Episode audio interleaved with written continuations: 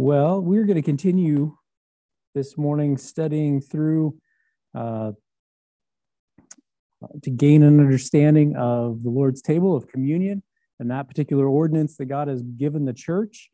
And so this morning, our task is to look at uh, the elements, the, the practice uh, for the church and the elements, what they represent, uh, and the significance that they may have for you and I as believers, because they are significant, even though simple. Uh, obviously, what they're representing is the key thing to be understood there. So, the Lord's table, communion, the practice of the church. Turn with me to 1 Corinthians 11. 1 Corinthians 11. The when and the how is, is kind of what I envision talking about when we talk about the practice of it, what we do. Uh, but in 1 Corinthians chapter 11, you encounter Paul and he's instructing the Corinthian church. Corinthian church is full of issues. They have a lot of problems within their church. And there's severe problems in, in some respects. They're very condoning of sin. Uh, they're really taking advantage of, of one another. And here, as they come to the Lord's table, as they share communion as a group, what we find is that there are there is uh, drunkenness and uh, gluttony, all of these things happening as and the excuse is that here we are coming together over the Lord's table. And so uh, Paul is rebuking them. And in 1 Corinthians 11, when he's talking about communion, he's talking about uh, the significance of what it means and how we ought to uh, honor it. And we're going to talk about that this morning. But in the practice, let's read 1 Corinthians 11, verse 23 through 26. Paul says, For I have received of the Lord that which also I delivered unto you. That the Lord Jesus, the same night in which he was betrayed, took bread, and when he had given thanks, he brake it and said, Take, eat, this is my body, which is broken for you. This do in remembrance of me. And after the same manner, he took the cup when he had supped, saying, This cup is the New Testament in my blood. This do you as often as you drink it in, in remembrance of me. For as often as you eat this bread and drink this cup, you do show the Lord's death till he come. The word blessed, so we see this. And if you go read through the gospel accounts where you find the same things happening, Jesus himself taking these, and, and if you have one of those red letter Bibles, you're going to find this. Paul is saying, This is what I've received from Jesus Christ himself. And when we when we look at those things and we see what's happening there, he takes the bread and it says he blessed it. In other words, the, the word there in the Greek is, is uh, the word that we take our English word eulogize from. And we usually associate that with a funeral. When we eulogize somebody, we talk about them. But what it means is to give many thanks.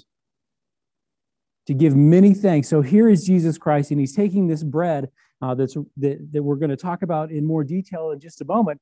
And, and he gives many thanks for it. He eulogizes this bread and the cup, this communal cup that they end up passing around. Uh, while we may not practice it exactly, I don't know that there's any magic per se in passing the communal cup, other than the flu will run through your church and you know so we may have a slightly different application but the idea is the same, right? We're going to give thanks for what has happened, for what is being memorialized in this particular ordinance. Now, he says, as often as you do this, I apologize last week and I still apologize. There's no excuse for not for for the the delay from the last time that we had communion as a church. There's no excuse. But there is no requirement that says you will do this once a month or every Sunday or quarterly or whenever. It just says, when you do this, do this in remembrance of me. As often as you do this, do this in remembrance of me. So there's no standard regarding how often. The only standard that Jesus applies that Paul here addresses in First Corinthians is the standard of what happens in our heart during communion. And I would just add to that, leading up to, in preparation for. What we don't want to be is like the Corinthian church that is being corrected here. We don't want to be like them who are they're engaged in drunkenness and gluttony and and they're selfish. If you read through this this chapter, uh, they're selfish as part of their quote unquote celebration of the Lord's table. There, there, there are some that are not even getting to part, partake, and there's others that, that are eating all of it, and it's it's a mess. And so we don't want to be like them. We don't want to be those who are just coming with the idea that that we're just going through the motions, that this is something we do by rote. Just we go to church because that's what you do. Or we take communion, or you read your Bible because that's what you do. Those are rags of righteousness, right? And I use that term on purpose because Jesus, Jesus, God said in the book of Isaiah, Jesus, God, same, right? But but still incorrect. He said that your righteousness is all of your righteousnesses are as filthy rags. So we do those things, and when we do them for the sole purpose of either meriting favor with God or doing it simply because that's what you're supposed to do, we've missed the point. And then same with communion. The same with coming to the Lord's table and taking those simple elements, uh, bread and juice or wine, whatever you choose to use, and, and taking those, if we just go through the motions, we've missed the point. We talked about the purpose last week, and the purpose is to cause remembrance, to bring us uh, and to encourage our faith and to solidify our faith in what Christ has done, to bring to remembrance not only our sinfulness, but what Jesus has finished. It's a celebration of the finished work of Jesus Christ. That's what it's for. And if we're doing it by road, if we're just going through the motions, we've missed it. He talks about in this passage in 1 Corinthians chapter 11, Paul continues on. Let's read verses 27 through 29. He says, Wherefore, whosoever shall eat this bread and drink this cup of the Lord unworthily shall be guilty of the blood, body and blood of the Lord. But Let a man examine himself, and so let him eat of that bread and drink of that cup. For he that eats and drinks unworthily eats and drinks damnation to himself, not discerning the Lord's body. Now, I want to talk about this worth that's being discussed here because I think that there's people get this out of out of whack. Let's talk about a couple of things. Number one, this is the only place that this particular word is used. This Greek word is only used in verse 27 and 29 in 1 Corinthians chapter 11. And I want you to note that even in the English, right, it's an ad, it's an adverb, excuse me, it's an adjective, not an adverb. This is something that is descriptive of the way we come. It's not descriptive of what we are doing, or that'll become more clear, okay? what it means is in an improper manner. What it means is coming in an improper manner. The, fir- the Corinthian church was coming in an improper manner. They were coming with the intent of going through the motions. They were coming with the intent of, I can get out of this, whatever get out of this. They weren't coming with the purpose that God has established for the Lord's table, which is remembrance. Remember that our worth as, as Christians in God's eyes, our worth has already been established. It's already been established. So, for you and I as believers, we are brought into the family of God, and nothing's changing that. We're going to talk about that in a moment. That's sure and it's secure. And anyone who is outside of the family of God, their worth is established as well. Not only does the Bible say that they were created in the image of God, but it also says that Jesus Christ would die for them in the midst of their sin. There is great worth in people, and God sees that worth. We are to examine the way in which we come to the Lord's table. Am I doing this in remembrance? Am I taking the opportunity that is here and purposefully set before me to understand and to, to meditate upon, think through what Jesus Christ has finished? Or am I coming flippantly, something that is done by rote? This is done in memorial of the finished work of Christ. Jump with me to verse 29 again, because as he talks about this, this unworthily coming to the Lord's table, he defines what that means, and he does so by linking it to discerning. He says, For he that eats and drinks unworthily eats and drinks damnation to himself, not discerning the Lord's body. Now, that word discerning simply means to uh, make distinction, right? I can come to anyone's house, I can have a meal at anyone's table. I can, and, and we probably would fall into this more at our own house, right? But I'm going to sit down, and every meal is largely the same. It's not a special meal. We set aside a certain certain holidays or events, and those are significant and special. We, we seek to make them such. Whether it's Thanksgiving or Christmas dinner or uh, at our house, birthday breakfast, we do something to distinguish that, to discern it from every other meal. And that's the same idea here. When we come to the Lord's table, this isn't something that is just like everything else. This is something that is different and special and significant and is discerned or made distinguishable from other events that we might partake in at church. We may enter in, and, and let me just throw this out there for your consideration. This isn't limited per se to just a church. but we're going to distinguish this. And so when we're talking about coming unworthily, am I coming viewing this like the Corinthians that is just another meal, just something where we're going to come together and we're going to we're going to take the bread and the cup. This is just a regular part of the service, which is the danger, by the way, of doing communion all the time. Right? You go to some churches and every single service is the same, and, and there's a lot of things about our church service that is the same. We, we do worship at the end, which is unique, but we always do worship at the end rather than at the beginning. There, there are set things that we establish to be important and we go through them. And by doing it all the time, sometimes we lose and we forget the significance of what is being done. And so when we come to the Lord's table and we have this communion service next Sunday as part of our uh, looking forward to and, and expectation of the resurrection. We're, we're initiating something that we want to participate in regularly, but we are initiating something that we don't want to ever lose its significance. So we have to be watchful about that. We have to consider that, that this discernment, this distinction between this ordinance, this celebration of what Jesus has finished on the cross doesn't lose its uniqueness. Turn with me to 1 Corinthians chapter 1. Those who would come unworthily are described in Scripture, though we may not see them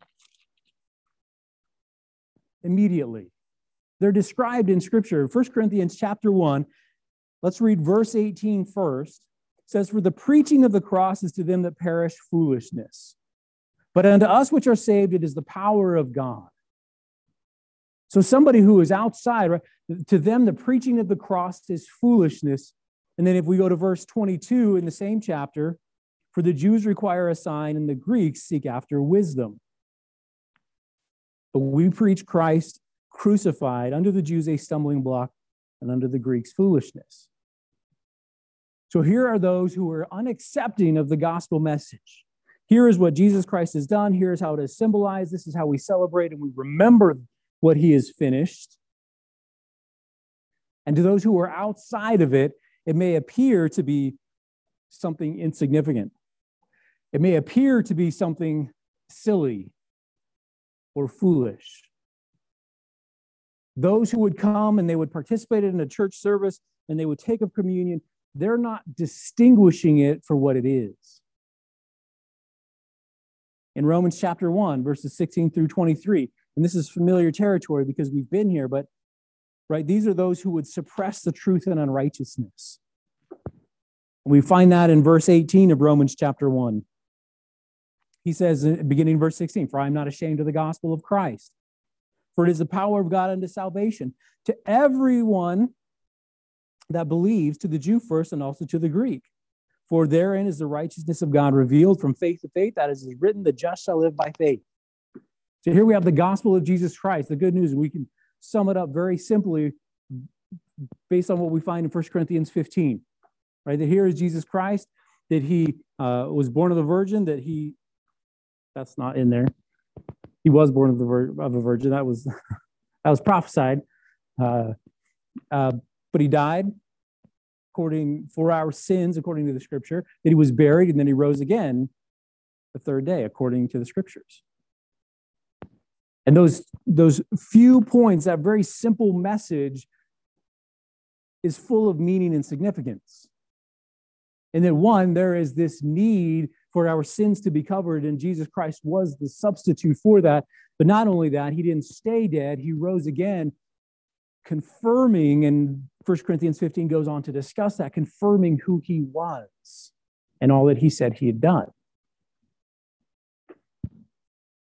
So the wrath of God, it says in First Romans 1 18, for the wrath of God is revealed from heaven against all ungodliness and unrighteousness of men who hold the, the truth in unrighteousness or suppress it. They don't want to acknowledge it. These, this is a description of those who would come to the table unworthily, not distinguishing and not separating it from anything else that they may do. To them, it may be simply religious practice, just like, uh, just like Muslims bowing down and praying toward Mecca. There would be no distinction in their mind. Yet we know because we have tasted and seen that the Lord is good, because we've received salvation as a result of what Jesus did on the cross, the significance of it. There's a discernment and a distinction, and that's what's being discussed. In John chapter 3, Jesus himself uh, discussed this. And we we talk about this a lot because this is unfortunately where so much of the world exists today, unwilling to acknowledge not only their sinfulness, but unwilling to acknowledge Jesus Christ. John chapter 3, verses 19 through 21 says, And this is the condemnation that light is coming to the world, and men love darkness rather than light, because their deeds were evil. For everyone that does evil hates the light, neither comes to the light, lest his deed should be reproved or exposed. Nobody wants to be seen for what they really are. It's true, and, and the church is criticized for being full of hypocrites, but that is, and it's true, we are hypocrites. We're never going to be perfect in this life. Even in Christ, we won't be perfect. But what the world is unwilling to acknowledge is their hypocrisy, that they're just as two. I don't want anybody to know about my stuff. And so I never let anybody see it. That's what Jesus is talking about. And he goes on in verse 21 But he that does truth comes to the light, and his deeds may be manifest that they were wrought in God. The difference and the distinction that should be made for you and I as believers is that when we sin, when we fail, we should own it and we should seek forgiveness. We should make restitution if necessary. They should encounter something completely different with you and I than they would with anyone else. But these are those who are unwilling to acknowledge those things that are acknowledged and represented in the elements. When we're talking about worth, it's an adverb, not an adjective. It's something that is being done. It is the, the way in which we are coming to the table with the expectancy, with the, uh, the distinction of the significance of what is happening. Now, communion for you and I as believers is a sign of community. It's an example of the community that we find within the church or that should be found within the church. In Luke chapter 22, if you'll turn there with me for a moment.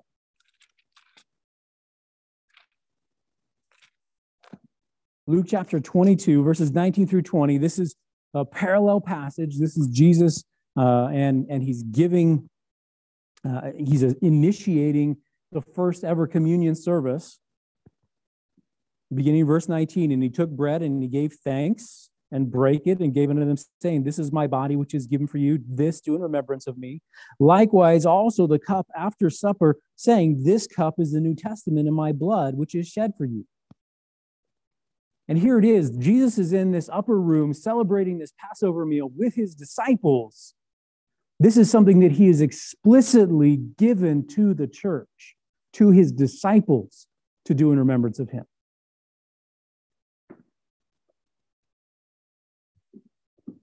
His body and his blood were broken and shed for the whole world. For God so loved the world that he gave his only begotten Son, that whosoever believed in him would not perish, but have everlasting life. He didn't send his Son to condemn the world, but that the world through him might be saved, it says in the next verse, right? That was the purpose. But not everybody is going to receive that. It's only effective for those who receive it by faith. And so, therefore, the Lord's table, the celebration of communion, is only for believers. It is a sign of the uh, of community that we have with one another. Jesus instituted it specifically with believers, with his disciples. Turn with me to 1 Corinthians chapter 10. 1 Corinthians chapter 10. Let's look at verses 16 and 17. Paul is here again addressing, some of the concerns, some of the issues that we find in the Corinthian church surrounding their celebration of communion. And he says, The cup of blessing in verse 16, which we bless, is it not the communion of the blood of Christ? The bread which we break, is it not the communion of the body of Christ? Now, word communion, that's the same word that is typically translated fellowship. It's koinonia, right? That's the intimate connection uh, for lack of better terms, the familial family connection that we find within the body of Christ. And it doesn't exist with those who are outside of that community, with outside of the body of Christ. That doesn't mean that we should be unwelcoming or that we should somehow disdain, oh man, they're just outside of the church. Well, no, no, no, that's wrong. And the Bible addresses that. Right? We don't make a distinction. God's not a respecter of persons.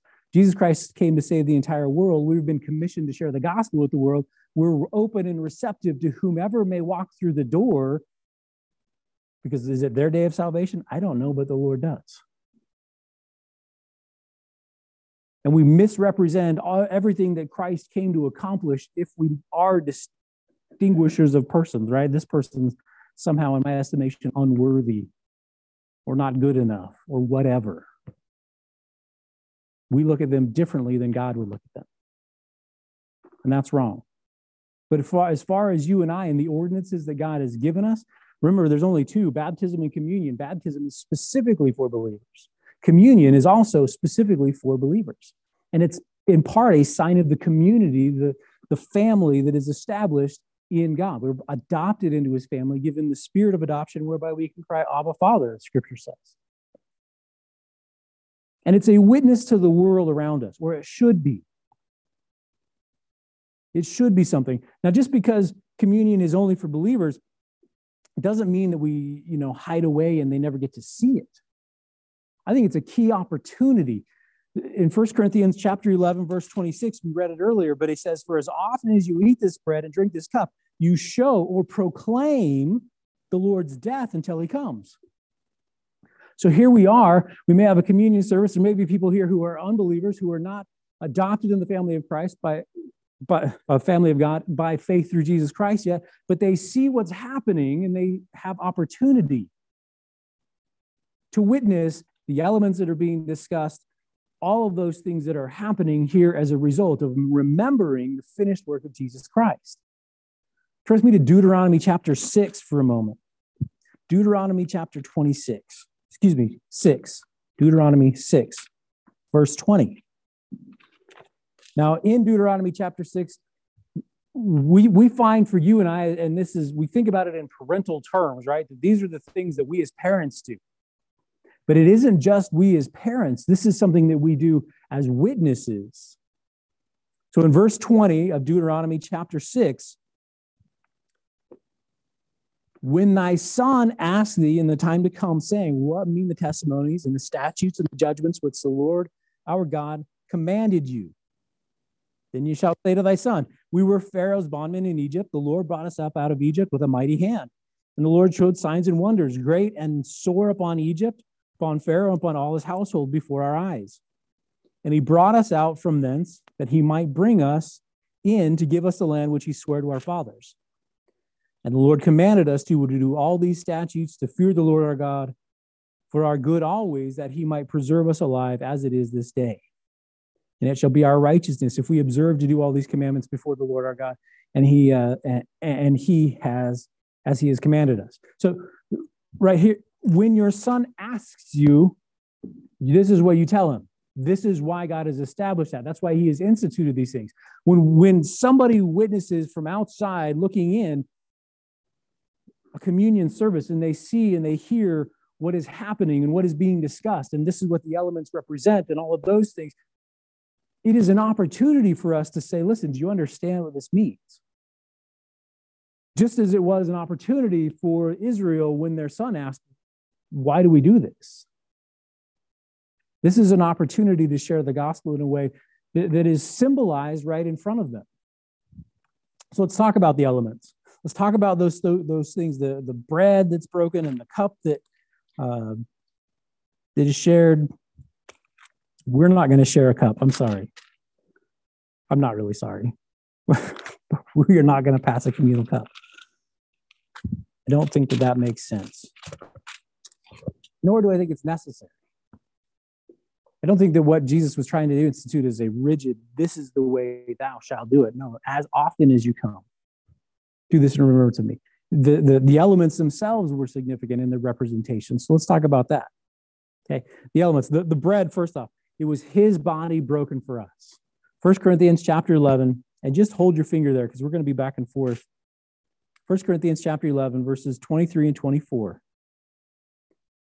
We read it earlier, but let's read it again. For I have received of the Lord that which I had delivered, that the Lord Jesus, the same night which he, which he was betrayed, took bread.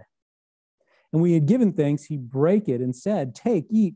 This is my body, which is broken for you. This do in remembrance of me. So he equates the bread, it's symbol, symbolizing his body being broken for us.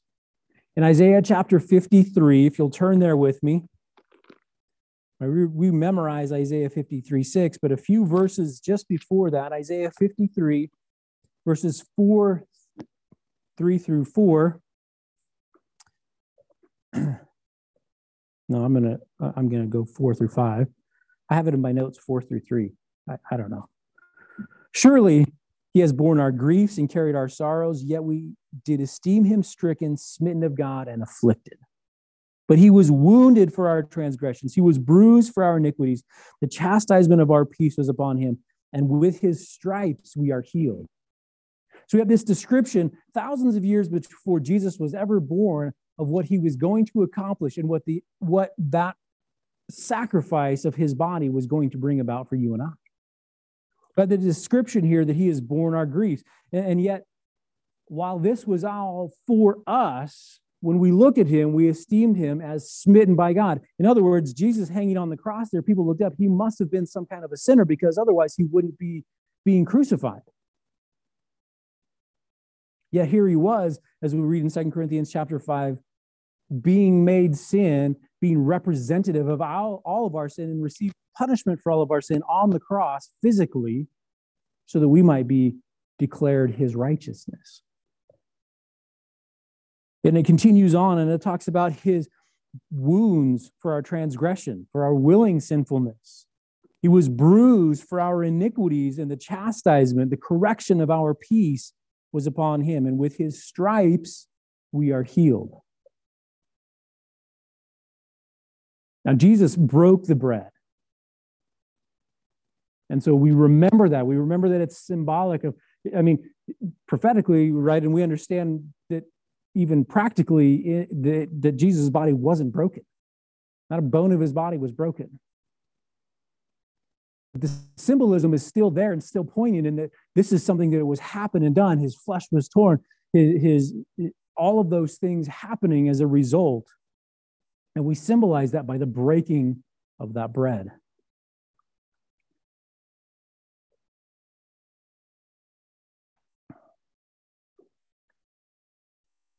in 1 Corinthians chapter 11, does it say it in 1 Corinthians 11? This, it talks about Jesus' body being delivered for us. That it wasn't taken from him, but it was delivered.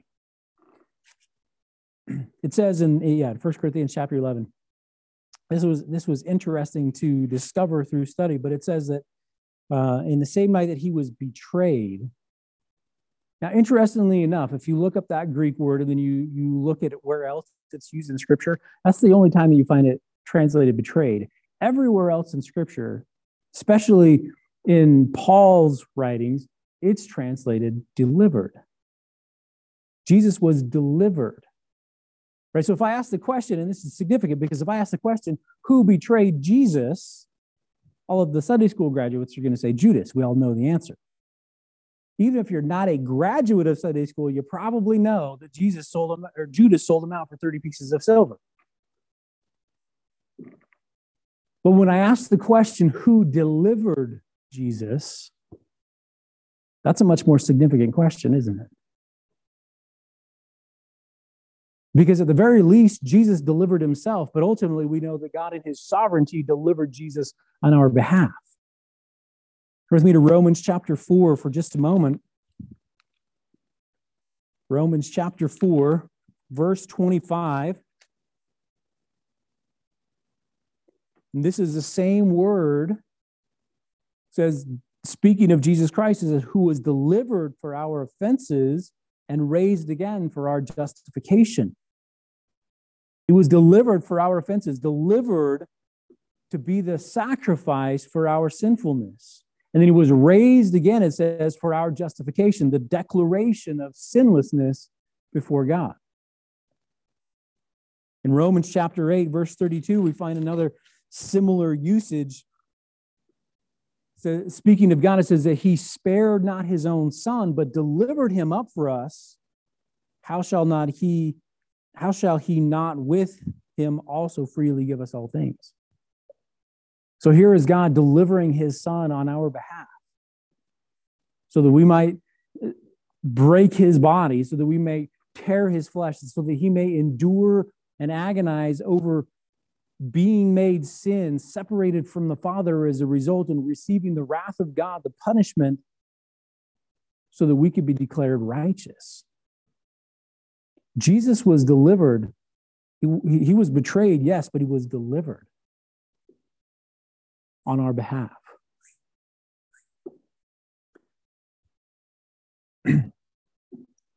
two, two more references here quickly. John chapter 2, verse 18 through 22.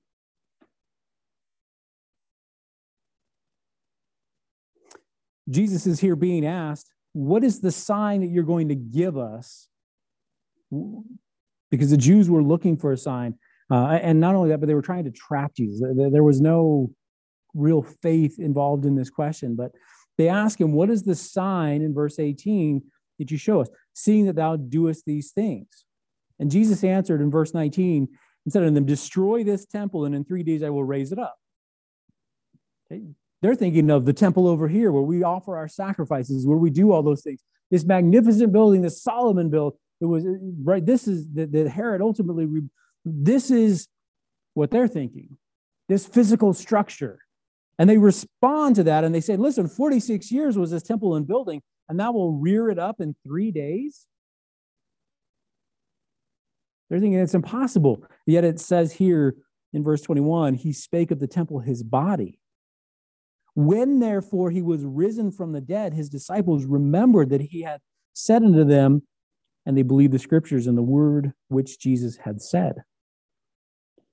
Jesus here, he's not talking about a physical temple, he's talking about the temple of his body being broken and shed, enduring death on our behalf. John chapter 6, for just a moment, we're going to move on to the cup, but John chapter 6, verses 33 through 35. Jesus is here speaking and, and he's discussing the manna that came down from heaven, the bread that they ate, and manna simply means what is it? The food that they needed while they wandered in the wilderness. Verse 33 For the bread of God is he which comes down from heaven and gives life unto the world. Jesus is telling them, listen, that bread that God provided, for Israel was simply a picture of me who is really come. Then they said unto him, I, Lord, live ever, Lord, evermore, give us this bread. It's kind of like in John chapter four, the woman on the well who who says, Listen, if I can drink one time and never thirst again, that's what I want. That seems really efficient. But Jesus was talking about as meeting the spiritual need. And the same thing is happening here. They're, they're, they're taking what he's saying in a spiritual aspect and converting it in their minds and hearts to a physical need. And listen, we would, yeah, we would sure like to never be hungry again. That sounds fantastic. And Jesus said in verse 35, I am the bread of life. He that comes to me shall never hunger, and he that believes on me shall never thirst. And he's not talking about physical hunger or physical thirst. He's talking about the parallel of our spiritual need. He continues on, jump with me to verse 47. Verily, verily, I say unto you, he that believes on me has everlasting life. He's furthering this connection. I am that bread of life. Your fathers did eat manna in the wilderness and are dead. That bread from heaven, that, that's not what we're talking about. That's something different. This is the bread which comes down from heaven, that a man may eat thereof and not die. I am the living bread which came down from heaven. If any man eat of this bread, he shall live forever. And the bread that I give is my flesh, which I will give for the life of the world. And then Jesus used, took that same picture, that same understanding. When he instituted the Lord's Supper, he broke bread, representative of his body.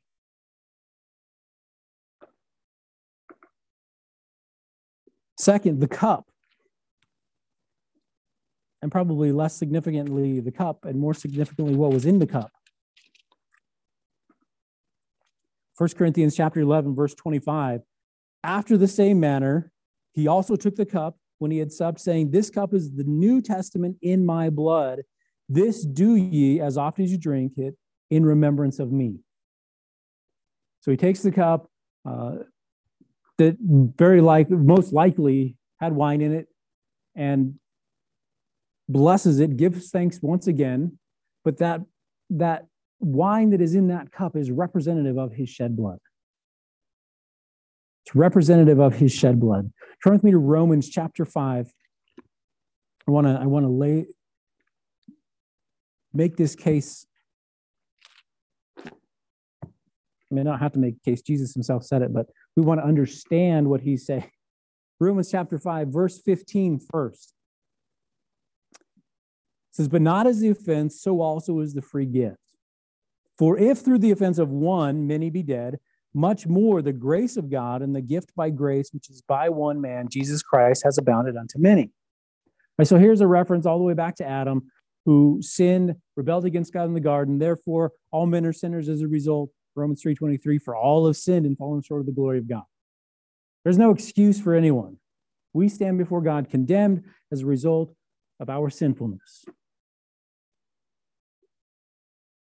And just as that one sinful act plunged man and the world, all of creation, into sinful existence, the sacrifice of Jesus Christ, one shedding of blood, provides permanent forgiveness of sin.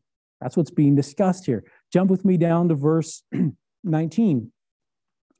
For as by one man's disobedience many were made sinners, so by the obedience of one shall many be made righteous. By, this, by the shedding of Jesus' blood, many shall be made righteous. Now, it, it implied in all of this, and, and, and I don't want to miss it because it's here's Jesus and he's celebrating Passover when he institutes this ceremony. But here he is, Jesus Christ, as John the Baptist would say in John 129, behold the Lamb of God that takes away the sin of the world. And all throughout the Old Testament, when you look at the sin sacrifices that were that were brought, right? It's it's almost exclusively, it's not always, but almost exclusively this male lamb. And it's spotless. In other words, it's it's that's representative of the sinlessness of Jesus Christ. And if we look even at just Exodus chapter 12 by itself, where we find the Passover, the last plague on Egypt before God delivers them out of that country. You bring this lamb into your house and you live with it for a period of time, just enough that it's going to be heartbreaking when you have to shed the blood. And not only do you have to shed the blood of this little lamb, this spotless lamb, this male lamb, all of this being representative and looking forward to, foreshadowing what Jesus Christ is, but you have to apply the blood. You take it and you apply it on both sides and on the top of the doorpost. And when the angel of death comes through his Egypt and he sees the blood applied to the door, he passes over that house. And the firstborn in that firstborn son in that household is spared. Hence Passover. And just for just like you and I, when God comes through and he sees the blood of Christ applied to us, he passes over. We're declared righteous in Jesus Christ. In Ephesians chapter 1, Ephesians chapter 1, verse 7.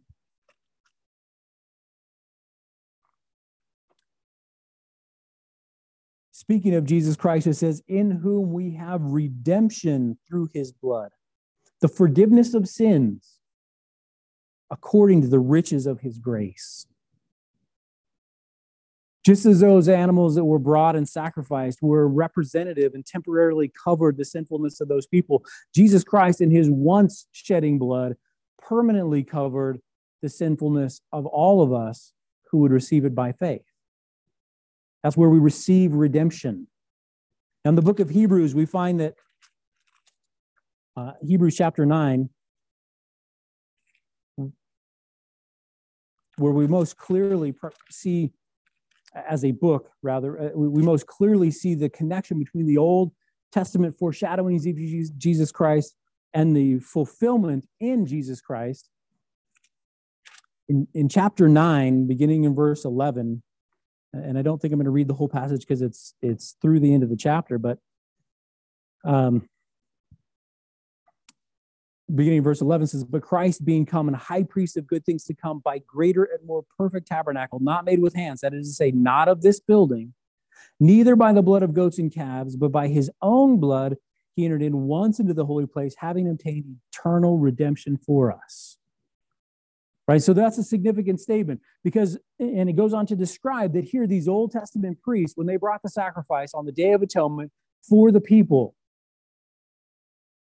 when they brought that sacrifice, they first off had to go make sacrifice for themselves because they were just as sinful as everyone else. And so after they made their sacrifices, they would bring the sacrifice for the sins of the people. And they did this every single year. They did this every single year because it was never sufficient. Yet here we have Jesus Christ, who is our high priest, and it says that he once offered his blood. One time, one offering, complete and, and 100% fulfilling the covering of our sinfulness, obtained eternal redemption for us. And if you go through and you read the rest of this chapter, you have that illustration clearly painted for us. Jump over to Hebrews chapter 10, verse 4. For it was not possible that the blood of bulls and goats should take away sins. That was representative. It wasn't something that God had designed to forgive their sins. There was a looking forward to of Jesus Christ coming to be the perfect offering. And he continues on. Wherefore, when he comes into the world, he says, Sacrifice and offering thou wouldest not, but a body hast thou prepared for me. Jump down with me to verse 10, Hebrews 10. By the which will we are sanctified through the offering of the body of Jesus Christ once for all. Verse 14, for by one offering he has perfected forever them that are sanctified. It's finished. And the good news is that for you and I, here in the cup, the shedding of his blood, this new covenant, this relationship that is established between, because he says it's the blood of a new testament shed for you. Right? It's the new covenant. And we look at the old covenants that God made in the Old Testament. He made covenant with David, he made covenant with Abraham, he made covenants with, with Noah. We looked at these in Sunday school not that long ago. these different covenants and how they foreshadow this eternal covenant that God makes with his people. And is so keen, so zealous to convey the importance and the significance and the eternal effectiveness of this covenant that he would shed the blood of his own son to confirm it.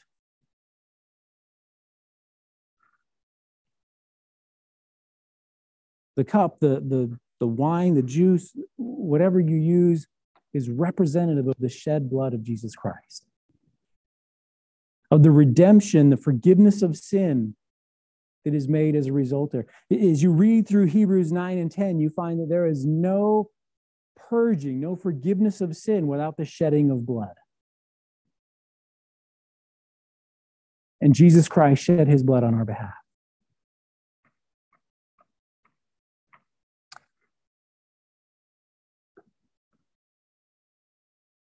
Just a few more few more points to make this morning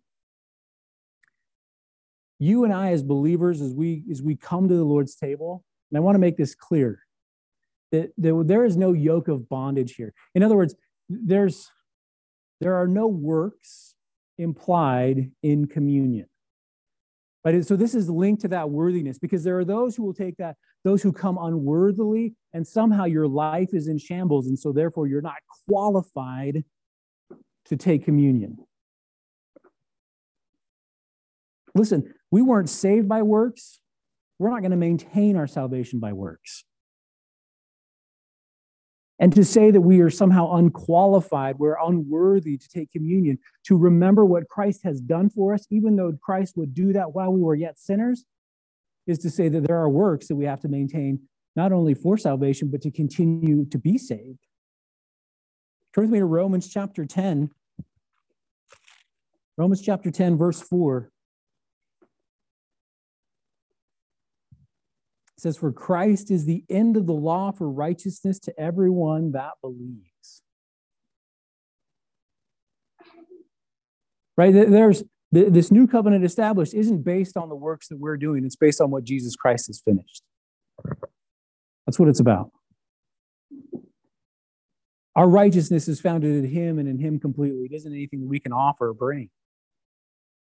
In Acts chapter 15, as you go through and you look at that in Acts chapter 15, there were those who were telling uh, about 7 through 11, there were those who were telling them, listen, if you're not circumcised, you can't be saved. And we're making a parallel here because at some point, it doesn't matter what it is, whether it's circumcision or tithing or reading your Bible enough or your Bible memory or whatever it may be,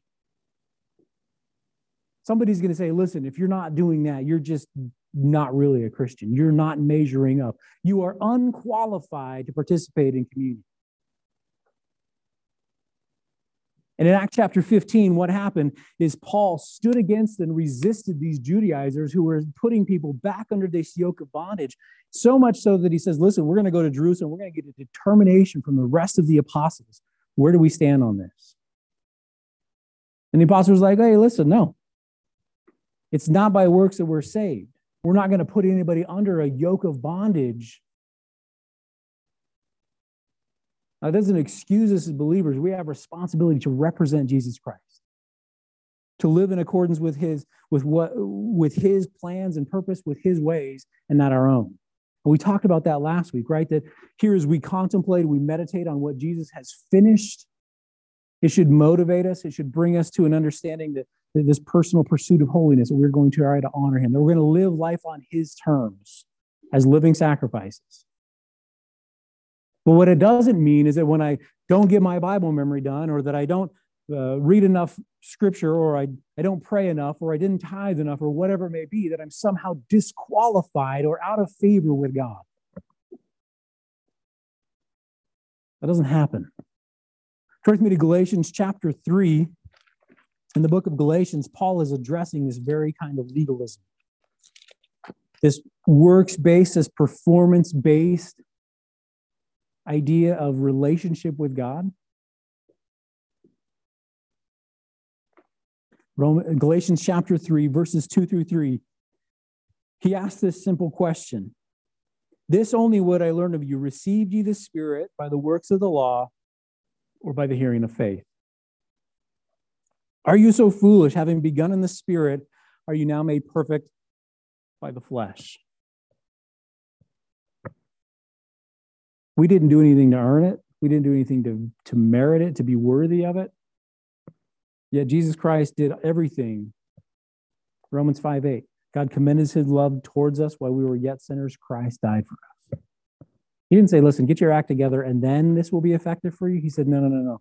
While you're yet a sinner, I'm going to do everything necessary. And while you're yet a sinner, you can accept that. And, and you know what? Continuing on after we accept Christ, because we're still going to struggle with sin, just like Paul did, and, and he talked about it in Romans chapter 7. He says, You're still mine. His grace doesn't have a limit. There isn't somewhere where we draw a line in the sand and boy, once you get on that side, God is done with you. It's not by works or righteousnesses that we have done, it's by what he has finished. Three more references. We're going to pray and be done this morning. Romans chapter 10. Turn there with me. Romans chapter 10. Listen, I'll tell you right now, it is not Romans chapter 10 because there's not that many verses in this chapter. It's John chapter 10. John chapter 10, verses 27. Now, Jesus is here. This is the parable of the Good Shepherd. Jesus is talking about his sheep, his family, those who have accepted him by faith and come into the family of God, into the fold of God. And that's what he's discussing here. John chapter 10, verse 27 My sheep hear my voice, and I know them, and they follow me. And I give unto them eternal life, and they shall never perish, neither shall any man pluck them out of my hand. My Father, which gave them me, is greater than all, and no man is able to pluck them out of my Father's hand. Right? There's a statement here about the security that we have as believers in Jesus Christ. Nobody's going to, first of all, steal us from God. Nobody's going to pull us out of his hand. Nobody's going to cause us to stumble in such a way that we would somehow lose favor with him. But I also want you to realize that no that we ourselves could never remove ourselves from his concern. To do so would be saying, listen, I am greater than God himself. That I could get myself out of his grasp once I'm in it.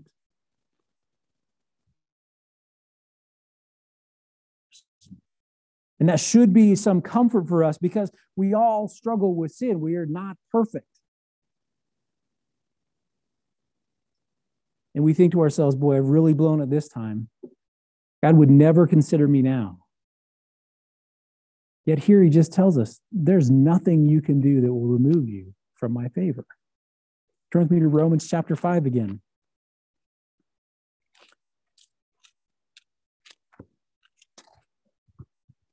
Romans chapter 5, verse 20 through 21.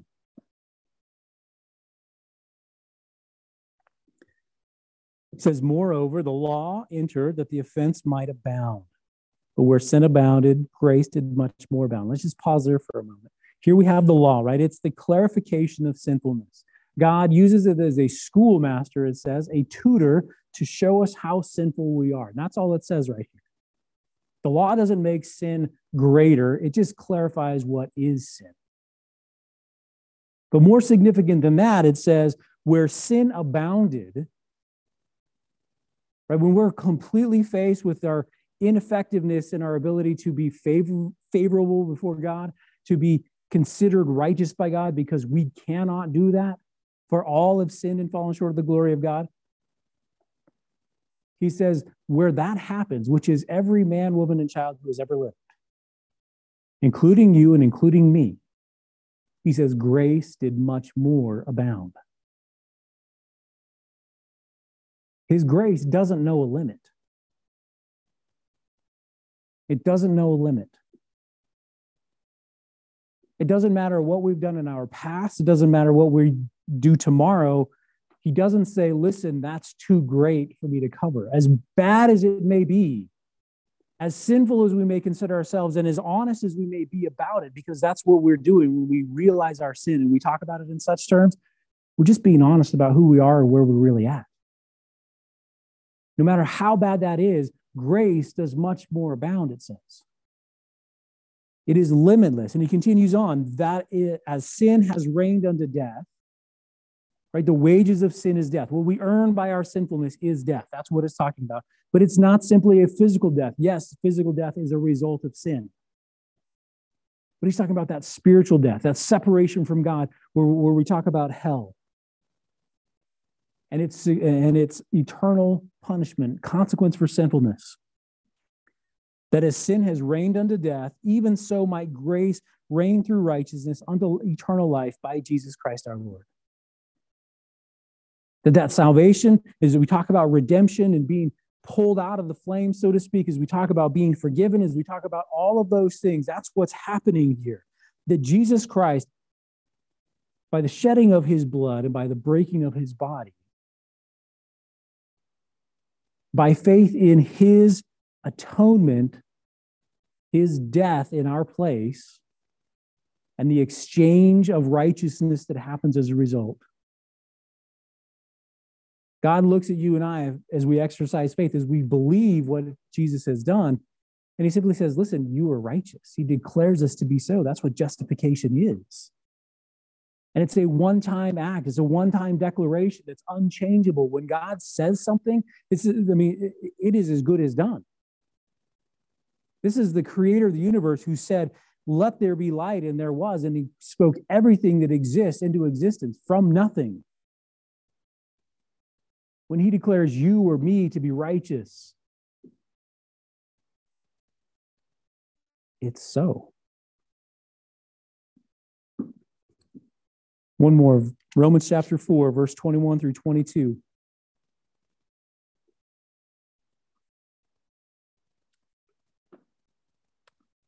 Here, Paul is writing about Abraham. And he's using Abraham as an illustration. And I want to close with this application for you and I this morning because when we talk about communion, as I said, there are those who will misappropriate this. They will make it a standard. There's a performance standard to be favorable before God. And so therefore we can't participate. That nowhere exists in Scripture. And so are we going to operate in faith like Abraham did, trusting that God has done everything finished, all of it in Jesus Christ? Or are we not? Romans chapter 4, verse 21 22. And being fully persuaded that what he had promised, he was able also to perform. And therefore it was imputed to him for righteousness. Right? We talk about all these different places, whether it's in Romans chapter 10, where we, we confess with our mouth that Jesus is Lord, and we believe in our heart that God has raised him from the dead, thou shalt be saved. And while that is absolutely true, this is saying significantly the same thing, right? But maybe in a simpler form. And maybe in a form that is a little more understandable in relation to communion that Abraham fully persuaded, in other words, he's unwavering in his faith. He trusts that whatever God has said is 100% going to happen. And you look at Abraham's life, right? We see the ups and downs. We see the, well, gee, maybe we're not. We're getting pretty old. Maybe we're not going to have a child like God promised. So let's come up with our own plan. There were ups and downs. Abraham, though he is here being referenced as the father of faith, wasn't perfect. Just like we're not perfect. But his trust in that, in that what God said would come to pass, and he had to learn those lessons just like we have to learn those lessons, was counted to him as righteousness. It was imputed to him as righteousness. And in the same way, whether we're believers who are looking at everything that God has done and trusting completely and fully in the finished work of Jesus Christ in our life, and that even though I may fail and struggle, I am still acceptable in his sight. I am still his child. I am still in the family of God. Or whether we're on the outside looking in, this is the path to salvation, right? That we trust that whatever God has said he will do, saving you through faith in Jesus Christ, imputing your sinfulness to his son on the cross so that he might declare you to be righteous without any condition whether we're on either side of that line, being fully persuaded that he had promised was able to perform it because he is. And so much more. It was imputed to him for righteousness. It was counted to our account as righteousness. Can be counted to anyone's account as righteousness through faith in Jesus Christ. Next week, when we have opportunity to come to the Lord's table and, and we celebrate communion, part of what we're going to remember, obviously, it's it's Easter. We're going to celebrate and remember the resurrection of Jesus Christ. But leading up to that, we're going to remember through all of it our need for Christ. We're also going to remember his sinless life. We're going to remember the sacrifice that he made. And we're going to have a very poignant picture as we look at these simple elements that Jesus has established for us. Right? It's like tying a string on your finger so you don't forget whatever you tied the string on your finger for, which is always my problem. I don't know what the string was there for, but for something. He gives us these elements and it tells us this is what it represents so that we might remember. Let's pray this morning. Lord, we thank you for the opportunity to open your word. And Lord, we thank you for your son, Jesus Christ. We praise you for his body and his shed blood on our behalf. We thank you, Lord, for what that represents. We thank you for the salvation that freely is offered without any condition, the grace, Lord, that is greater than any sin we could ever commit or will commit. We praise you, Lord, for the ordinance, for the, the ceremony of communion, where we can set before you, Lord, we can in community and fellowship with other believers and remember what Jesus has done. Lord, and let that motivate us and drive us to living consistently with a profession of our faith. We praise you, Lord, and we thank you. And as uh, we have opportunity for worship this morning, God, we commit that time into your hands. In Jesus' name, amen.